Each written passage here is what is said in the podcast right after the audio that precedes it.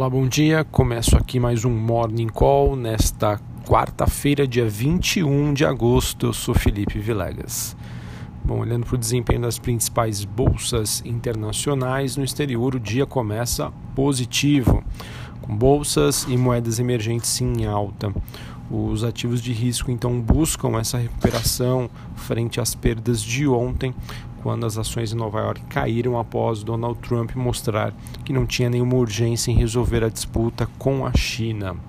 Bom, além disso, ah, os sinais de fragilidade no mercado ainda são evidentes é, pelos, pela questão dos movimentos tímidos em outros ativos, como é o caso, por exemplo, do ouro, da moeda japonesa, o iene e dos juros globais.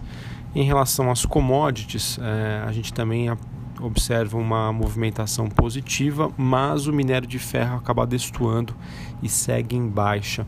Minério de ferro que teve uma queda forte no porto de Dailan nesta madrugada.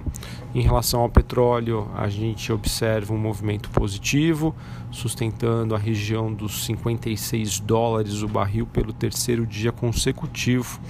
E essa movimentação positiva é favorecida pelo fato de que os estoques API informaram uma queda ontem. Então isso ajuda a manter a, a commodity em alta. Em relação ao cobre e o níquel, são metais industriais negociados na Bolsa de Londres, a movimentação é positiva. Uh, talvez o principal fato do dia seja o fato de que os mercados aguardam hoje a divulgação da ata do Fed, o Banco Central Americano, após sinais mais recentes e cautelosos sobre como vão caminhar os juros nos Estados Unidos e que acabaram também ajudando a pressionar o dólar. É, porém, apesar da ata ser algo bastante importante, as atenções ainda estão voltadas para o encontro da próxima sexta-feira em Jackson Hole e do G7. Na verdade, só corrigindo aqui, o encontro começa na quinta-feira, mas o discurso do Jeremy Powell, presidente do Banco Central Americano, acontece na próxima sexta, dia 23. Bom, a agenda está bastante fraca no exterior. Temos apenas a divulgação de vendas de casas já existentes às 11 horas da manhã. Bom, aqui no Brasil o Banco Central inicia os leilões conjugados de dólar à vista e swaps reversos após o anúncio na semana passada que ajudou a derrubar a moeda americana no primeiro momento, mas não acabou impedindo que o dólar fechasse acima dos R$ reais nas três últimas sessões. É, a operação então vai oferecer vai conter né, que o Banco Central ofereça até 550 milhões de dólares em, leilão, em um leilão à vista. Esse leilão vai acontecer das 9h30 às 9h35. Ao mesmo tempo, ele vai fazer o leilão de swap reverso de um montante equivalente, ou seja, mais ou menos até 11 mil contratos. Caso haja, haja sobras de ofertas de dólares à vista, o Banco Central ele vai ofertar a diferença em um leilão de rolagem de swap cambial tradicional a partir das 11h30.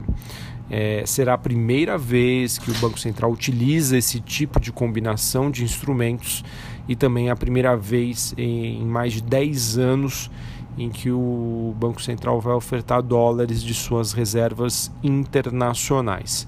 Esse movimento aconteceu depois que uh, observando né, de uma maneira estratégica e olhando as necessidades do mercado, dado as condições macroeconômicas atuais, Brasil e mundo, que os investidores estavam uh, demandando por moeda à vista, Okay? Então, o Banco Central, de maneira inteligente, uh, observando as movimentações do mercado, passou a utilizar uh, dessa estrutura.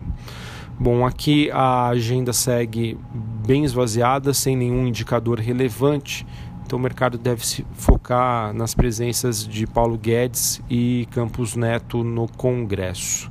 Paulo Guedes que vai tentar motivar o mercado com a expectativa de, de um anúncio da privatização de 17 estatais. A lista deve incluir empresas já conhecidas, como a Eletrobras, os Correios, EBC, o CODESP e a CEAGESP. Além disso, o presidente do Senado diz, Davi Alcolumbre, ele disse que a casa deve votar ainda essa, é, perdão, na semana que vem o projeto da sessão onerosa. Sobre ainda o noticiário político, no setor imobiliário, temos a aposta do governo em relação ao crédito ofertado para financiamento corrigido pelo IPCE. Isso porque a Caixa Econômica lançou ontem a sua nova linha de financiamento imobiliário, que será indexada ao IPCA e terá taxa perdão, e terá taxas adicionais entre 2,95 e 4,95 ao ano, o que poderia reduzir o custo das prestações entre 30 e 50%. É, essa medida que gera ainda algumas controvérsias, ah, algumas instituições, né, vulgo bancos, questionando se haveria demanda por esse tipo de financiamento. Bom, para a gente finalizar aqui, o noticiário corporativo, segundo o jornal Valor Econômico, a Oi, exatamente a Oi, que passa por um momento bastante complicado. Né? Você está, no caso, apostando numa recuperação dos ativos? Pois é, para quem apostou recentemente, não deve estar muito feliz. A ação desabou nos últimos dias, porém, é, a companhia já estaria preparando a substituição de seu presidente, o Eurico Teles. O plano seria criar um cargo de diretor de operações com amplos poderes. Os investidores também esperam que o presidente do conselho de administração, o Rodrigo Abreu, seja o substituto uh, em relação a, a, esse cargo. Outra notícia também que, que pode ser que movimente o mercado foi que, de acordo com a Folha, a AT&T estaria interessada na aquisição da Oi mas condicionaria quaisquer movimentações à aprovação de compra da Time Warner. A transação que só depende do Brasil, então, para ser finalizada. Vamos ver se isso aí dá uma animada e dá um respiro aí, um fôlego para quem está apostando nas ações da Telecom. Além disso, nós tivemos a notícia de que a CEMIG deve avalia realizar uma oferta pública inicial, um IPO das ações da distribuidora de gás natural, a Gasmig, como parte aí do seu plano de desinvestimento, que já agradou bastante o investidor uh, com as últimas notícias. A ação uh, acabou outperformando o mercado, ou seja, performando acima da média. Além disso, esse plano que foi uh, divulgado envolve a venda do complexo eólico Alto Sertão 3 que pertence à Renova Energia, assim como as suas participações nas hidrelétricas de Santo Antônio e Belo Monte e também na Light. Para finalizar, tivemos a notícia de que o CARF acabou cancelando a multa de 5,05 bilhões aplicada à Petrobras em um caso de cobrança da CID em 2013, sobre os valores que foram enviados então ao exterior para pagamento de aluguel de plataforma. Notícia positiva, mas na minha opinião já em partes precificada pelo mercado. É, mas enfim, né, hoje petróleo em alta pode ser um dia de recuperação para a estatal, para a Petrobras. Bom, então em resumo é isso. O dia é, começa então com um tom mais positivo, um tom de alívio, mas nada que o investidor possa comemorar. As coisas ainda seguem é, de uma maneira mais cautelosa no exterior.